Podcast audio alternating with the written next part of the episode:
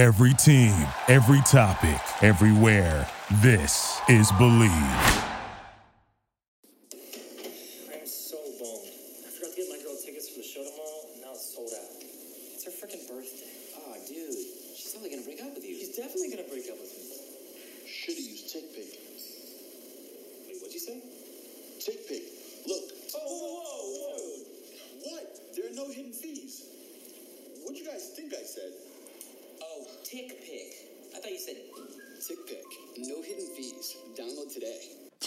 Is Monday, January 6th, 2020. It's the second week of 2020, and it's the first Monday that Tom Brady hasn't been under contract with the New England Patriots in over 20 years. 2020 is already off to a hot start. It already has something that the 2000s and the 2010s didn't have, and that's an unrestricted free agent named Tom Brady. Will he stay or will he go? That seems to be the buzz around the league right now. Even though the Titans found a way to win the game the other night, the game of their lives, basically, and nobody's talking about that. Congrats to Mike Vrabel's squad on a big time win in Foxborough. Great offensive play calling throughout the entire game. They're going on to face Lamar Jackson and the Baltimore Ravens next weekend.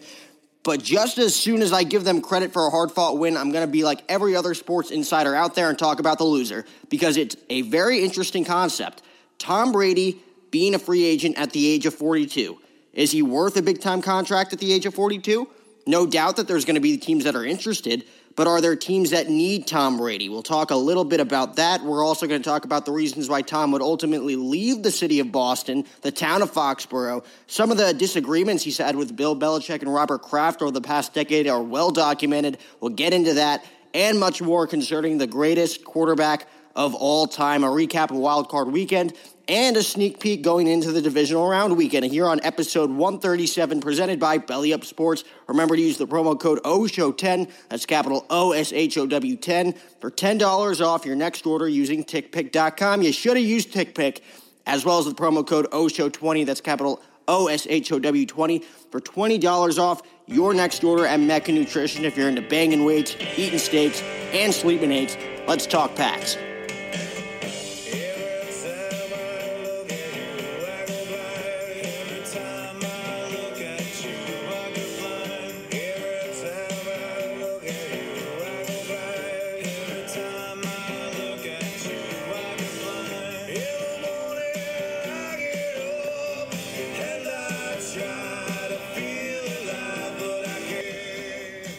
So after another 12 and 4 regular season campaign, another 12 and 4 regular season, I think they've gone 12 and 4 every year over the past 20 years, and their first AFC wildcard game appearance since 2009. They've had a, a first round bye in the AFC postseason every year for the past decade. The New England Patriots, their 2019 season came to an end last night or two nights ago, excuse me, with a 20 to 13 loss at the hands of the now surging Tennessee Titans. Who would have thought? This marks the first season since Super Bowl 50, February of 2016. That was the Broncos and the Panthers. That the New England Patriots will not be representing the AFC in the Super Bowl. They've made the Super Bowl the past three years 51, 52, 53. But however, despite the loss and the fact that Mike Vrabel and Derrick Henry may have ended the most formidable dynasty in sports right before our very eyes, the talk of the town after Saturday night's game, like I mentioned, still revolves around the losers and Tom Brady and Bill Belichick. As the clock struck zero at the end of the fourth quarter on Saturday night, Tom Brady officially became an unrestricted free agent for the first time in his illustrious career, leading to, again, much buzz around the league concerning the six time world champion's future, whether it's in New England or elsewhere. Who knows where he might end up? And despite the belief that this could, in fact, be the end of a 20 year romance between the greatest quarterback all time and arguably the greatest NFL head coach of all time, it's hard to believe that Brady would actually walk away from a city and an organization that achieved 20 years of pure dominance. I mean, despite being 42 years of age, Robert Kraft knows exactly what he's getting out of Tom Brady when he steps foot out on that football field. He's getting a three time NFL most valuable player with the third honor coming in 2017. He won MVP at age 40 when they won the Super Bowl back in uh, uh, the uh, 51. I think it was 52. So 52, they lost the Super Bowl to the Eagles, but he won the MVP because he had a, such a great offensive season. And a quarterback who is already itching to get back on the field after a rather disappointing performance against Tennessee on Saturday night. You just saw the look in his eyes. He's not retiring. Not after that game. He he got no help in that game. Had no help through the final stretch of the season. I know they started the year off seven and zero. Uh, they end up losing uh, four of their final. What was it? Four of their final nine games. But we've also seen Bill Belichick rip the band aid off, so to speak, with other aging talents that were beloved in Foxborough, Mass, including uh, Chandler Jones, Wes Welker, Jamie Collins, Malcolm Butler, among others, you know? And with that being said, though, Tom Brady is not Chandler Jones. Tom Brady is not Wes Welker. Tom Brady is not Jamie Collins. He's not Malcolm Butler. And the chances of Tom Brady choosing retirement at the end of the 2019 season are slim to none, like I just said, like not after that game. However, the thought of Brady in another NFL uniform during the 2020 season is always going to seem a little bit unsettling, especially to Patriots fans around the globe already waiting patiently for the verdict on the beloved hero. Given Brady's sheer dominance over the AFC East since 2001, though, it would be foolish of Bill Belichick and Robert Kraft to let Tom walk this easily, as there is also currently no clear direction for the quarterback position in Foxborough without Brady. And uh, throughout their 20 year partnership, it's been no secret that Bill Belichick and Tom Brady have had their disagreements dating back to as recently as 2018 when ESPN released a long story uh, detailing the serious disagreements between Tom Brady, Bill Belichick, and Robert Kraft. But despite those hard times, the trio had been able to capture six world championships, which is tied for the most in NFL history with the Steelers, except they did it in less than two decades. And they also won nine AFC championships. So, given how the trio has defined the word champion in the NFL as well as in the city of Boston over the past two decades, I would be hard to believe, it would be hard to believe that Tom Brady and Bill Belichick would just walk away from each other after one disappointing season. It has been notoriously known that for years that the 14 time Pro Bowl quarterback has taken pay cuts in order for the Patriots to use money elsewhere to bring in talent to surround him. However, this time around, Brady seems to be wanting the paycheck as well. And at age 42, New England may not be willing to grant him that payday. So, despite that fact, there aren't many talented teams that are in desperate need for a quarterback. As Brady's ideal fit outside of New England would be a legitimate contender who has the offensive talent to help the four time Super Bowl MVP because he is 42. He says he wants to play till he's 45. He's not going to the Jets. He's not going to the Giants. He's probably not going to the Cowboys. He's going to a contender. And unless Drew Brees decides to hang up his cleats in New Orleans after the 2019 season, or Los Angeles decides to move on from Philip Rivers, there aren't that many ideal fits for the 42 year old veteran. Despite that fact, though, it wouldn't be shocking in the least to see contending teams make room in order to qualify for his services. Come training camp in July, though, the chances of Tom Brady donning a New England Patriots uniform for the 21st consecutive season seems like the likely scenario, at least in my eyes, as we've seen this song and dance in seasons past. I mean, we've seen the Patriots lose tough playoff matchups to teams that they weren't supposed to lose to due to lack of offense and defensive help in certain areas. We saw them lose to the Ravens in 09 in the wild card matchup. We saw them lose to the Jets in the 2010 season after going 14 and 2. In 2019, Tom Brady did not have the elite weapons that he needed to to succeed. It wouldn't be shocking to see New England stock up offensively for the 2020 season and make a heavy run for their star quarterback of the last two decades in free agency this spring because Tom Brady will be looking to ring in his third decade in red and white with a seventh world championship. What will happen? We're going to have to wait to find out. However, don't think for a second that the dynasty in Foxborough came to an end on Saturday night because in all likelihood it's not over and we may still see another another uh, banner being placed in Gillette Stadium in Foxborough come 2021 or 2022. It, it's pretty likely. Everyone wants it to be over, but I, I just don't believe it's over. I think it's far from over, to be honest. But I also wanted to get into the story that ESPN released in late 2018 concerning the the disagreements between Tom Brady, Bill Belichick, and Robert Kraft, CEO and owner, head coach, greatest quarterback of all time. It was Michael Hurley of CBS Boston that put this out and uh, I think it was uh, a 4,600, 4,600 word story, which uh, questioned whether it is the beginning of the end of the dynasty in New England for the Patriots, their run involving Robert Kraft, Bill Belichick, and Tom Brady. And the story was seemingly inspired by both of the team's sudden change, of course,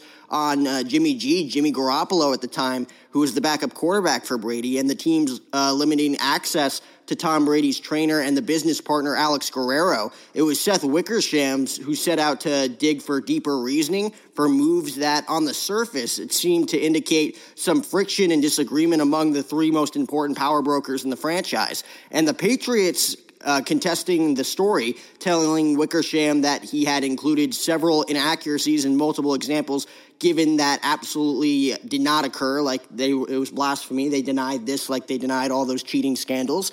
Yet, citing uh, interviews with more than a dozen New England staffers, executives, even players and league sources within knowledge of the team's inner workings, Wickersham reported on serious agreements or serious disagreements among the three men. And here's a brief uh, synopsis about some of those of those disagreements. Some staffers inside the Patriots organization believe that this might be the final year that Kraft, Belichick, and Brady work together because Wickersham described a palpable sense in the building that this might be the last year that they work together in in New England. Obviously, they've gone two more years, but how that shakes out is hard to tell. Robert Kraft surely won't sell the team, Brady is under contract through 2019, and now he's a free agent and is in position to win multiple Super Bowls in the next few years. He's 42, but he's still one of the greatest quarterbacks in the league today.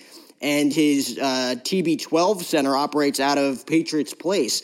And Belichick certainly would not leave a job where he has total roster control and is never questioned about his football decisions for an organization that didn't offer both. So if Bill Belichick were to leave the New England Patriots, then his affinity for the New York Giants football team, the New York football Giants, would figure uh, to, fact, to factor in, you would think. But the Giants already have hired a new GM in Dave Gettleman, which would seemingly rule them out for a potential surprising jumping of ship from uh, Belichick. I mean, the Bears, the Cardinals, Colts, and Lions all have GMs in place as well.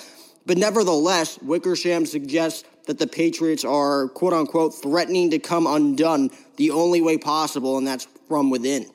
And just on Saturday night after the game, Belichick was asked about Brady's future and he declined to comment. He has no idea. I mean, this is going to fill up a lot of talk shows, a lot of radio shows over the next several weeks leading into the spring about Tom Brady's future in New England. Another thing that Wickersham found out was Alex Guerrero, Brady's trainer in the TB12 center, uh, they refused to treat Jimmy Garoppolo for two weeks after his injury. In what may be the most vivid picture painted, Wickersham described Garoppolo essentially banging on a closed door in an effort to receive treatment on his injured shoulder back in 2016 when he was the backup for Tom Brady. Uh, and he quotes, as he later told Patriots staffers when he arrived, the door was locked. That's what Wickersham said of Jimmy G. He knocked, nobody was there. He called TB12 trainers, but nobody answered. He couldn't believe it. Garoppolo told staffers that uh, on that night, it ended up visiting the team's trainers instead. He ended up visiting the team's trainers. And Guerrero vehemently denied ever refusing to see any player. And Jimmy G was eventually treated at TB12 but it was two weeks after he showed up for his original appointment, and only after a high ranking Patriot staffer called TB12 to inquire why Jimmy G hadn't been admitted. So the story is used to uh, describe the contentious relationship between Tom Brady and Jimmy Garoppolo, something that Brady has publicly denied. But Wickersham said Brady felt, uh, quote unquote, liberated after the team traded Jimmy Garoppolo in late October of that year. And Kraft hugged Brady when he saw him that week in uh, full view of teammates. That's what Wickersham said. And a few days after, uh, later during practice, some players and staffers noted that Tom Brady seemed especially excited, hollering, uh, screaming, you know, let's go. Brady was uh, once again the team's present and the future, and the owner was in Brady's corner. He won. That, that's what a Patriot staffer said. And worth noting here, Robert Kraft is an affectionate man, and his hugs and, quite frankly, his smooches, his kisses with teammates are captured in photos on a weekly basis and on video on a weekly basis. As for Brady's standard level of yelling, well, that's that's hard to know because some players believe the TB12 method is a cult. Brady's no doubt been obsessive about his training methods and eating habits, as evidenced by his training center, his book, his line of exercise equipment and dietary supplements, and much more. Some believe it may have gone a little bit too far. I mean, the method also was uh, consuming and unwavering in its rules and convictions that while it helped some players, it felt like a cult to others. And that's what one Patriot staffer said. And the way TB12 began to creep into Brady's life worried people that were close to Tom Brady, many of whom were suspicious of Guerrero at the time. And Tom changed, said a friend of Tom Brady's, a close friend. That's where a lot of these problems started. And many Patriots players and staff believe that Tom Brady is a good man who has a hard time saying no to Guerrero. And Kraft and Belichick actually held a very long meeting that ended with a mandate to trade Jimmy Garoppolo after that season. So Bill Belichick, who runs a tight schedule, so if he were to ever miss or cancel a meeting, it would have to be for an emergency only. But it appeared that uh, that happened two weeks prior to the trade deadline in a meeting between Robert Kraft and Bill Belichick that lasted half the day. Some people said the office was buzzing and the meeting ended with a clear mandate to Bill Belichick trade Jimmy Garoppolo because he would not be in the team's long term plans, and then once again, find the best quarterback in the draft and develop him. Belichick was furious, demoralized. According to friends, Jimmy G, we all see it now in San Francisco, would have been a great, a great superior, a great successor to Tom Brady, especially now. But it's noteworthy that Wickersham cited Belichick's friends because he did that in November November 2018 in an ESPN story about Brady that was co-written by Tom Junod, saying that Belichick's friends believe that he'll only coach two or three more years. That he wanted to coach Garoppolo and win a Super Bowl with a quarterback not named Tom Brady. And in a radio interview, Belichick denied uh, any of these claims, any of these quotes, and called it fake news. Undeteriorated, the friends are back. There is a lingering sadness around the Patriots. The team in 2018, I think at the end of November, I think they went 13 and 3 going into Super Bowl 52. But despite major injuries to Julian Edelman and Dont'a Hightower, the 40 year old quarterback was the league's MVP. Tom Brady won his third MVP at the age of 40 in 2017. And the head coach will set a new record when he mans the sideline for his 37th postseason game uh, in 2018. Obviously, much more after that. He's well past 40 now. The the duo can further grow the gap between themselves and everyone else in history if they can win a seventh Super Bowl together next year if he comes back. But for Kraft, business is booming right now, and yet there is a sadness. Um, those interviewed described a lingering sadness around the team as if coaches and staff know that the end might be near here and the imminent exodus uh, raises the question going forward because Josh McDaniels, who's the offensive coordinator, was going to leave for the Colts, then opted out, which was never seen before. I don't think we'll ever see that again. Matt Patricia, obviously the new head coach for the Detroit Lions, as of right now, he may leave.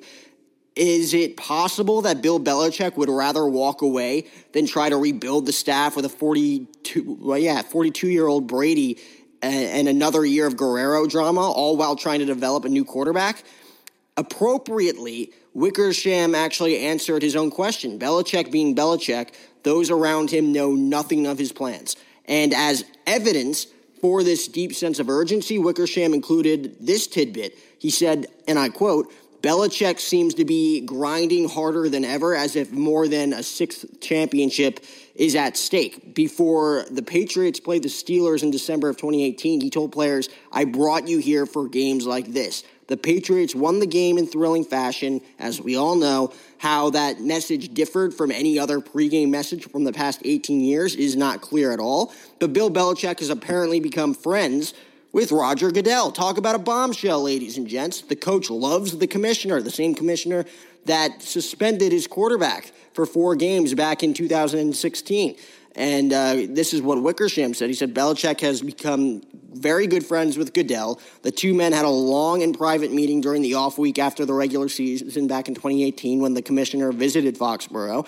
All of the lines of this story that are difficult to believe it is truly hard to see how Belichick befriended the man solely responsible for tarnishing his legacy by regarding filming from the wrong location as cheating to the general public. Nevertheless, it's in there. It's in the article. And also of note, the team quietly parted ways with John Jastremski and Jim McNally, the two mysterious uh, protagonists or antagonists, if you will, of Deflategate.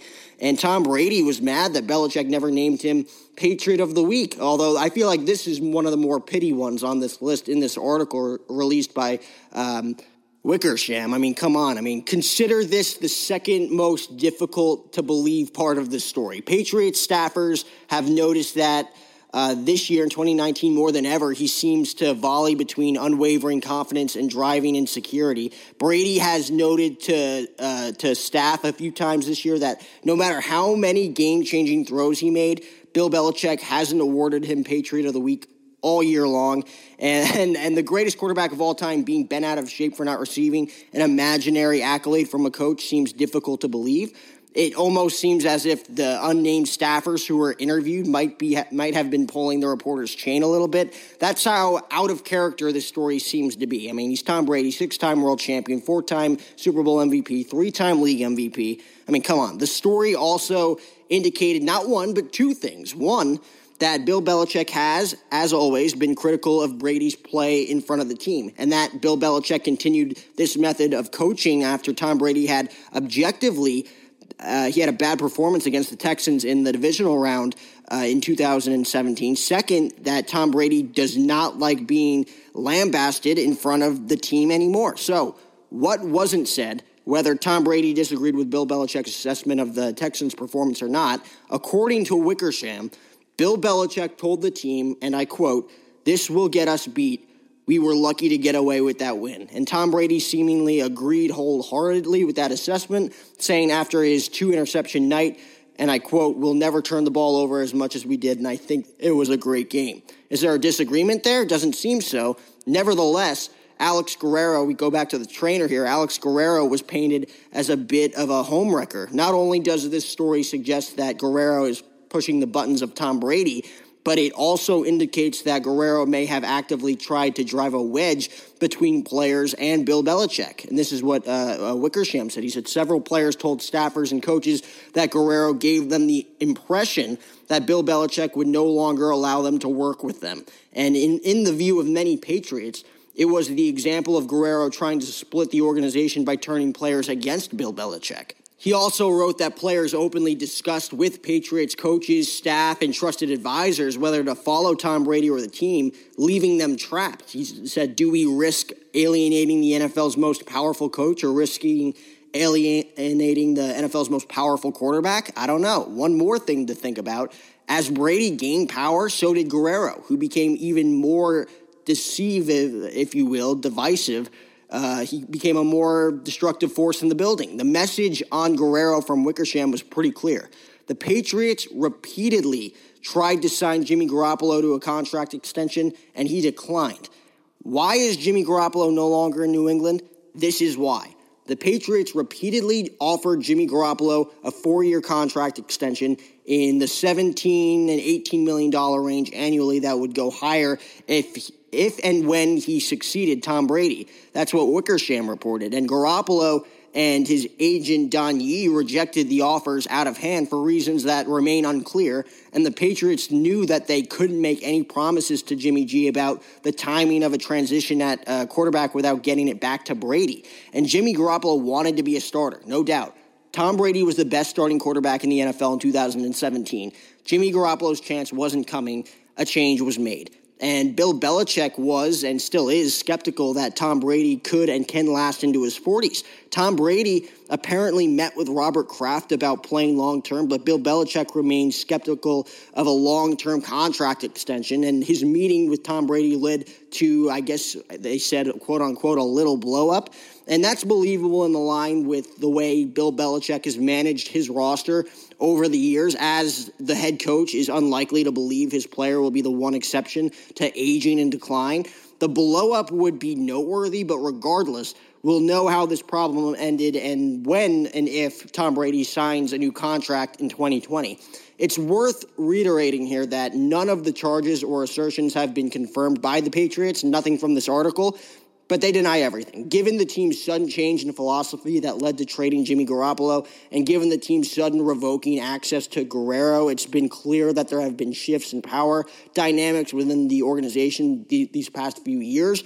Whether that's a sign of dysfunction or whether it's an unavoidable aspect of doing business in the NFL, that remains up for debate. In the meanwhile, Wickersham's long piece will certainly become a talking point in football for obviously the next six months. You can actually email Michael Hurley or find him on Twitter at Michael F. Hurley. And of course, he writes for CBS Sports Boston. You can check this article out on CBSBoston.com. ESPN releases long story detailing serious disagreements among Brady, Belichick, and Kraft. With that being said, let's get into the other games that happened this weekend. But first, a quick word for Mecca Nutrition.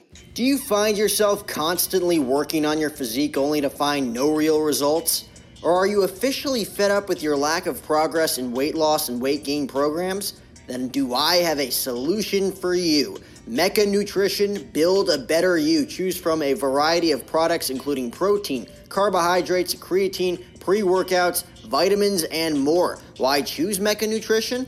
Mecca Nutrition is a family owned and operated sports nutrition store located in the heart of Bakersfield, California. Mecca's goal is to provide you, the customer, with the best customer service, nationally recognized products that you know are tried and true, and most of all, they have the best prices around. If you have any questions or concerns, feel free to contact Mecca Nutrition via social media on Facebook and Instagram at Mecca Nutrition. You can email them or you can call the shop as well at 661 695 9061. Again, that's 661 695 9061. I've been using Mecca Nutrition products for over a year and a half now, and for someone with an extremely high metabolism, I can tell you that these products work. I gained nearly 25 pounds of muscle after using Mecca's select products in the protein and carb aisle, with products such as Redcon 1 meal replacement protein and carbs, as well as Neil's hookups. So feel free to call the shop or email Mecca's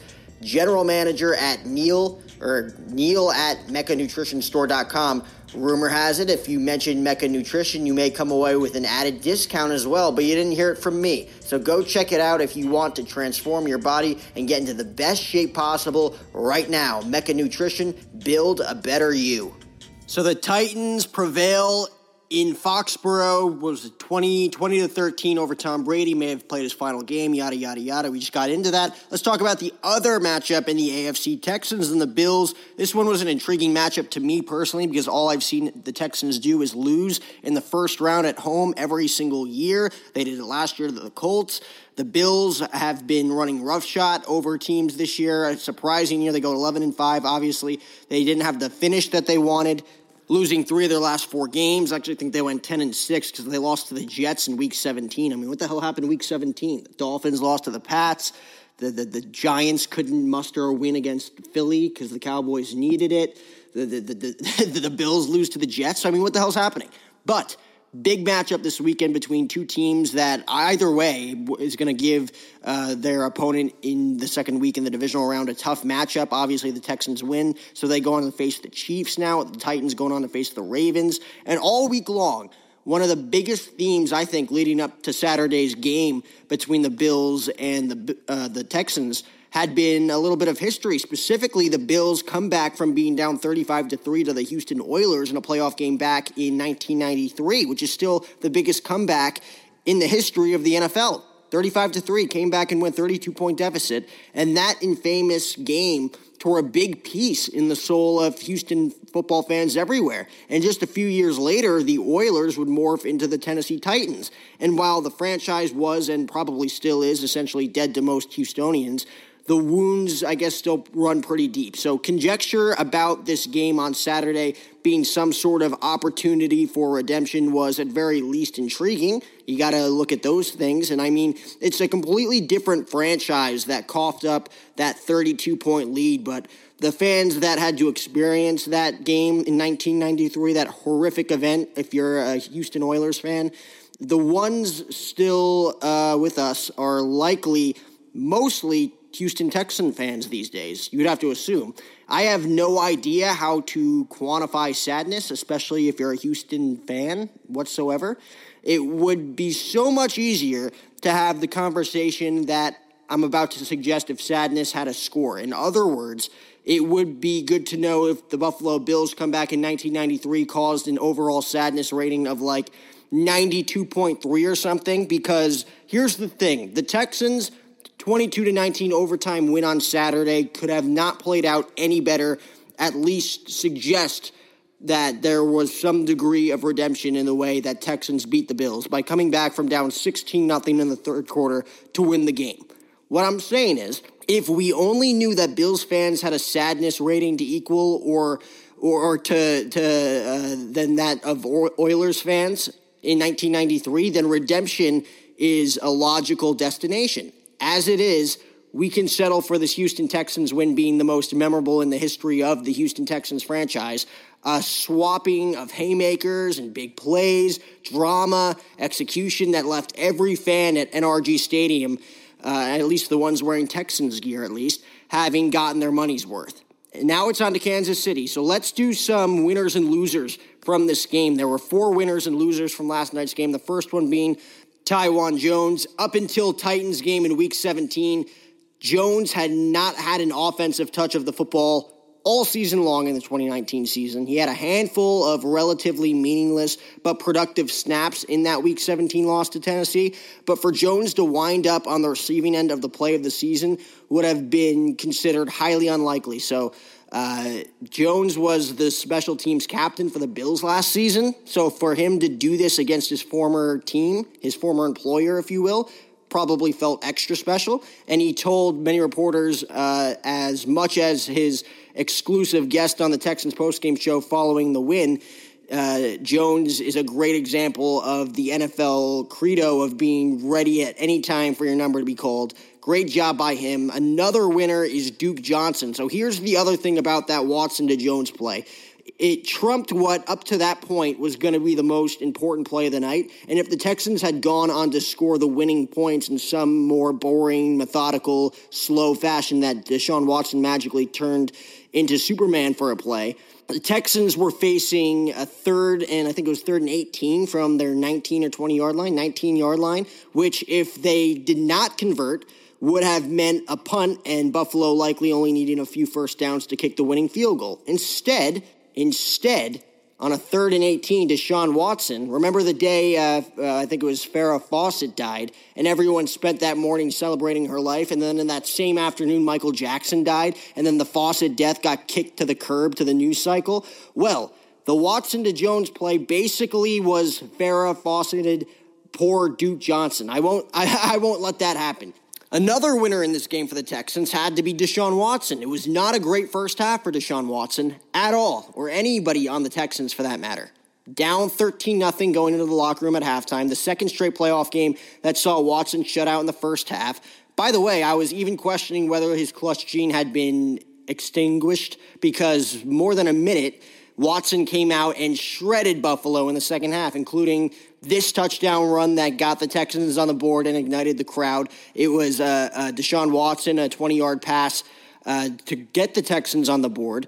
And then, of course, you got to look at J.J. Watt. I mean, the play, though, that really, really ignited the crowd came from the returning J.J. Watt. Watt made the miraculous comeback from his torn left pectoral muscle uh, last week by returning to the active roster on Tuesday. The big questions were, of course, A, how much would the Texans use him?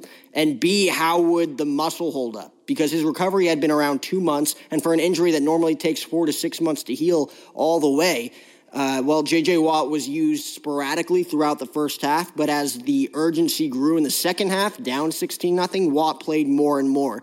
His pivotal play came on a third down or a third quarter sack with the Bills driving to take a three score lead, a play that kept the game at a, a still manageable two score lead at the time. It was 16 nothing. So those are the winners on the Houston side, of course, because they won the game. Those are the winners you got to think of in that game. The losers, however, on the, the Buffalo Bills side, you got to think, of course, Josh Allen. I mean, look, Allen does a lot of things that really scare you as an opposing fan. His 42 yard uh, run on the first drive of the game was a thing of beauty. And some of the throws he completed on third down, uh, throwing across his body on the run, are things that maybe he and Patrick Mahomes can do, and that's the entire list. However, until he gets a better presence in the pocket and until he just flat out becomes more accurate, this is going to be a beatable Bills team. The Bills are good. They're really good. Actually, I think Allen has the potential to, be an upper tier quarterback in the league. However, ultimately, it was his second half turnover and the and the the slew of incompletions, 22 to be exact, that were the difference in this football game for Josh Allen. Uh, another one's got to be the slow starts. I mean, now as as a former uh, or this is what uh, Jeff Van Gundy always says: we we cannot ignore in victory what we attend to in defeat. The Texans continue to absolutely stink in the first quarter of games, and in this particular game, not only did they did their streak of rather sucky first quarter offensive performances stay alive, but they allowed an equally crappy offensive team uh, the Bills to drive down the field in six plays and score what wound up being their only touchdown uh, on the first drive of the game. The Texans are headed to Kansas City for the divisional round on Sunday, and on their last trip there, they fell behind 17 to three in the first quarter. They came back on that day in Week Six. This time around, that cannot happen. And uh, of course, another loser in this game, if you're Buffalo Bills fans, is and hear me out Bills Mafia. Again, I repeat, I have no quantitative way to know if this loss on Saturday hurt Bills fans, affectionately known as the Bills Mafia, more or less than the Bills' 1993 comeback win over the Oilers hurt Houstonians. What I do know is that for Bills fans that made the trek to Houston for the game, and there were a lot of them, that's a long, expensive trip home back to sub freezing, snowy weather. Also, it continues this fun fact. The last time the Bills won a playoff game, Jim Kelly was the starting quarterback, and he was facing Dan Marino. That was back in 1995, the 1995 season, back when the internet was barely a thing. Sleep tight, Bills fans, and stay warm. Sucks to be you. With that being said, let's get into the NFC matchups. It was Eagles Seahawks, and it was Vikings Saints. And before we get into this one, I, I, just have to say, I don't think we've ever seen a more entertaining wild card weekend than we did this weekend, especially in the first three games. So you have the overtime victory by the Houston Texans coming back from 16 nothing to win that one in overtime at home. And then the Patriots, uh, possibly Tom Brady's final game in New England, loses to the Tennessee Titans, a very close game throughout. Gillette Stadium was as loud as I've ever heard it ever before. And then in this game, uh, I think the Saints were heavily favored in this game going up against the Vikings. The Vikings upset the Saints in overtime to move on to the next round to face the San Francisco 49ers. So Kirk Cousins hit Kyle Rudolph with a 4-yard touchdown pass in overtime as the Vikings beat the Saints 26 to 20 in the wild card matchup at the Superdome. The the third down score was set up by a 43-yard pass from Kirk Cousins to Adam Thielen that resulted on the Saints two, I think, the two yard line, and then the Vikings drove 75 yards in just four minutes, 15 seconds after taking the kickoff in overtime. So the Vikings, who blew a 10 point fourth quarter lead, remember they were up big in this game, uh, Saints come all the way back. They'll play San Francisco on Saturday at 3:30 in the second round in the divisional round. And uh, Kirk Cousins said it was a total team win after uh, going 19 for 31 for 242 total yards. He bought he found Thielen seven times for 129 yards. He said the Saints are the real deal. This was a tough environment. The Fox broadcast showed the inside of the Vikings locker room where Cousins yelled, "I got three words for you." You like that? Not the best three words to motivate your team, but it is what it is. The winning touchdown came when Kyle Rudolph was split left against the Saints cornerback. I believe it was PJ Williams, and Cousins lobbed the ball to the left corner of the end zone, and then Kyle Rudolph, of course, what is he, six six six seven, pushed away from Williams, grabbed the pass high above his head. Uh, there was no official replay to determine the offensive pass interference, but when uh, the referees left, that's when Mike Zimmer left. He said, When I saw the referees leaving, I was leaving. The Vikings were a seven point underdog. So, yes, they were the underdogs in this game, seven point underdog in the game, although Mike Zimmer guaranteed a victory beforehand. And why wouldn't he? He's the head coach of the Minnesota Vikings. He said that they wanted to go and win. He told a bunch of defensive guys, We're not leaving nothing in the bag. And Dalvin Cook's one yard touchdown run midway through the third quarter put the Vikings ahead 20 to 10 at the time, heading into the fourth quarter. Special shout out to the two fans that flipped off the camera by the goalposts after the extra point. They made it 20 to 10. If you look closely, zoom in closely, there's two fans flipping off the camera. You got to like that stuff. But early in the fourth quarter, Saints quarterback Drew Brees found backup quarterback Taysom Hill for a 20 yard touchdown pass to cut the lead to three with about 10 and a half minutes remaining. You don't see that every day. And then the Vikings were forced to punt on their next possession, and then the Saints took over at the Minnesota 30 yard line thanks to uh, the running of Hill. The Saints moved into field goal range, but uh, Danielle Hunter and then uh, I think it was Hunter who beat the Saints uh, pro tackle, I think it was Ryan Ramczyk, and then reached Drew Brees for a strip sack, biggest sack of the game. Jalyn Holmes recovered the fumble, and then that gave the Vikings a chance to put the Saints away. Instead, though, Minnesota called a run play that nearly quartered disaster. Kirk Cousins' pitch to Dalvin Cook had initially resulted in a fumble. The Saints recovered for a go ahead touchdown that sent the Superdome into a frenzy, but then officials ruled Cook's knee was down before he fumbled, but the play lost seven yards, and the Vikings went to Cook again on the second down for a run. That lost two yards. So Cameron Jordan sacked Kirk Cousins on third down, forcing a punt that gave New Orleans one more chance to win. They drove it to the 31 yard line, and then Will Lutz kicked a 49 yard field goal to tie it at 2020. And then that forced overtime. So the second overtime game in 24 hours, less than 24 hours in the wild card weekend, the Vikings 13-10 lead at halftime came courtesy of 103 rushing and receiving yards from Dalvin Cook, while Minnesota's pass rush kept Brees from finding any time to work downfield. The Vikings moved Hunter and Everson Griffen into the middle of their defensive line on early third downs, where Griffen whipped Patriots, or excuse me, Saints guard Andrus Peat and Stephen Weatherly, uh, who rushed from defensive end positions. And Drew Brees just threw for 63 yards in the first half, really couldn't get anything going. He hit eight of his first 12 attempts and then throwing an interception on an ill advised attempt to get the ball to Michael Thomas downfield. The Saints went back to a play they used on Sunday night against the Vikings last year to set up their lone first half touchdown. They put Taysom Hill, the backup quarterback, like I said, drawing the Vikings defense toward the line of scrimmage in anticipation of a run before Hill threw a deep pass to Deonte Harris. Uh, the cornerback beat Xavier Rhodes with a double move while Harrison Smith arrived a split second too late from his shallow zone to break up the pass. It counted for 50 yards, and Hill threw a block on Alvin uh, Kamara's ensuing touchdown for a 10 3 lead. And then the Vikings seemed poised to tie the game, of course, driving to the Saints one, but stalled on downs, and Dan Bailey kicked a 21 yarder, cutting the lead to 10 to 6. Then Anthony Harris turned the tide by intercepting Drew Brees on a long pass attempt from, uh, I think it was for Deonte Harris again, returning it 30 yards to the Saints' 45 yard line with about two minutes left. And then the Vikings drove for Dalvin Cook's five yard touchdown with 27 seconds remaining. New Orleans had a chance to tie heading into the locker rooms after Harris returned the kickoff for 54 yards to the Vikings 45. Drew Brees would then hit Michael Thomas with a 20 yard pass to set up a 43 yard field goal for Lutz. But he missed it wide right. He doesn't have Dan Bailey. And uh, the second quarter ended. That's how halftime ended. And then New Orleans got an early break when Adam Thielen fumbled the ball away on his team's first possession, and then Bell recovered it at the 40 yard line. The Saints settled for a 29 yard field goal from Lutz. The Vikings quickly tied it on a 43 yard field goal from Dan Bailey, old reliable.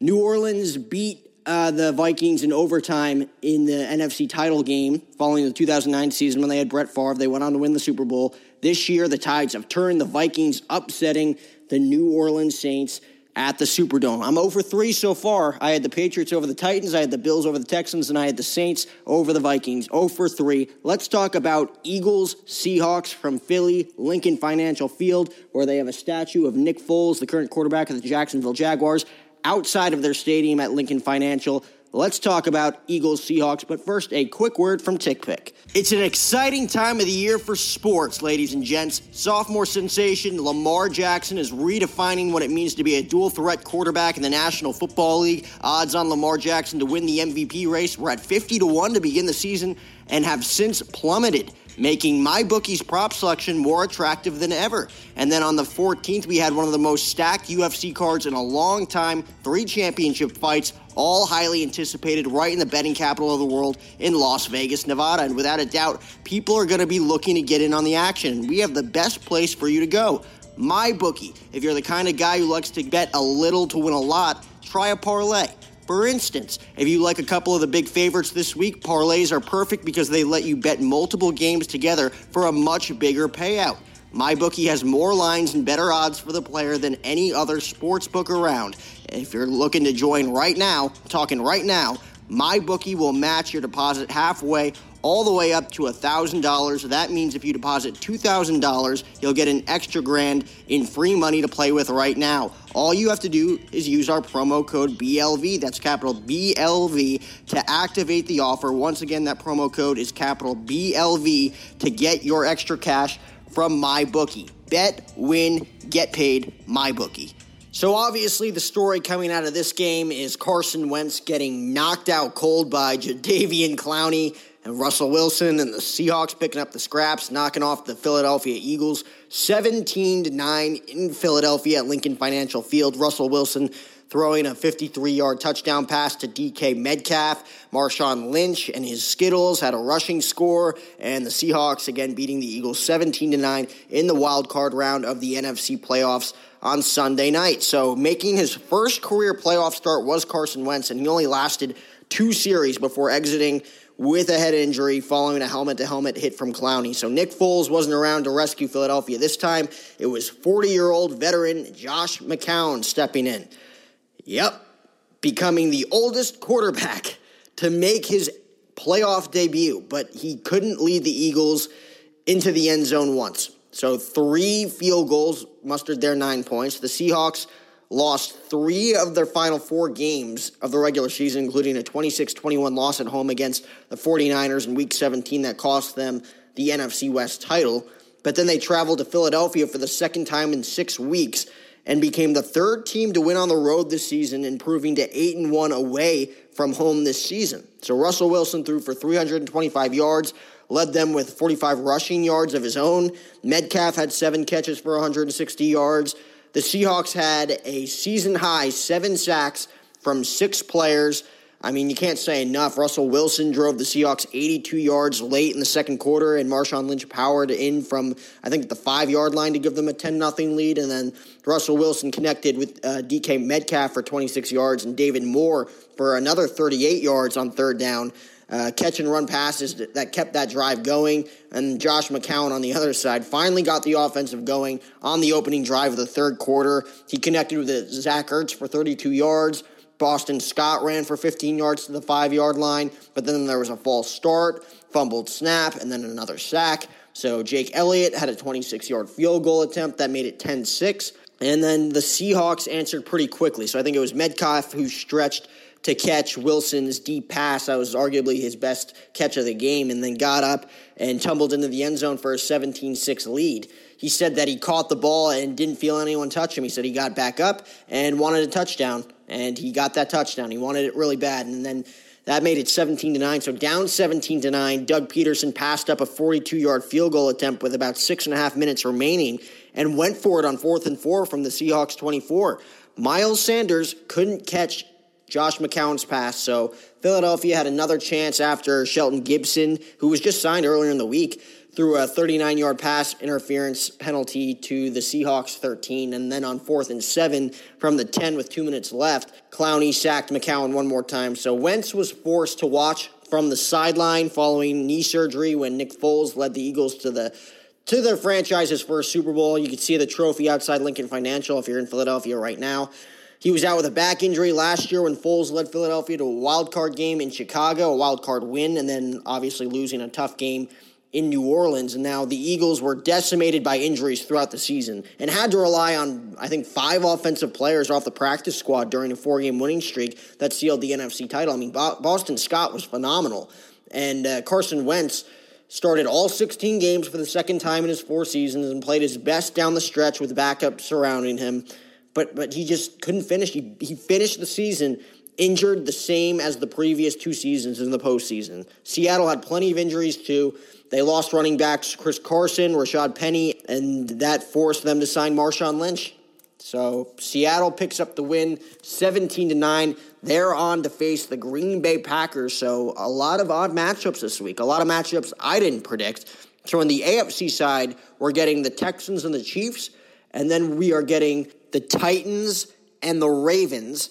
And then on the NFC side, we're getting the Seahawks and the Packers. And then on Saturday at 4:30, we are getting the Minnesota Vikings and the San Francisco 49ers. Should be a fun weekend. This was episode 136 or 137, I don't even know anymore, of the O Show presented by Belly Up Sports. Remember, we are what they aren't. Make sure to use that promo code OSHOW10 for $10 off your next order using tickpick.com. You should have used TickPick. And uh, again, if you're into muscle building, if you're into banging weights, eating steaks, and sleeping eights, OSHOW20, that gets you $20 off your next order using MechaNutritionStore.com. Hit it, Hootie.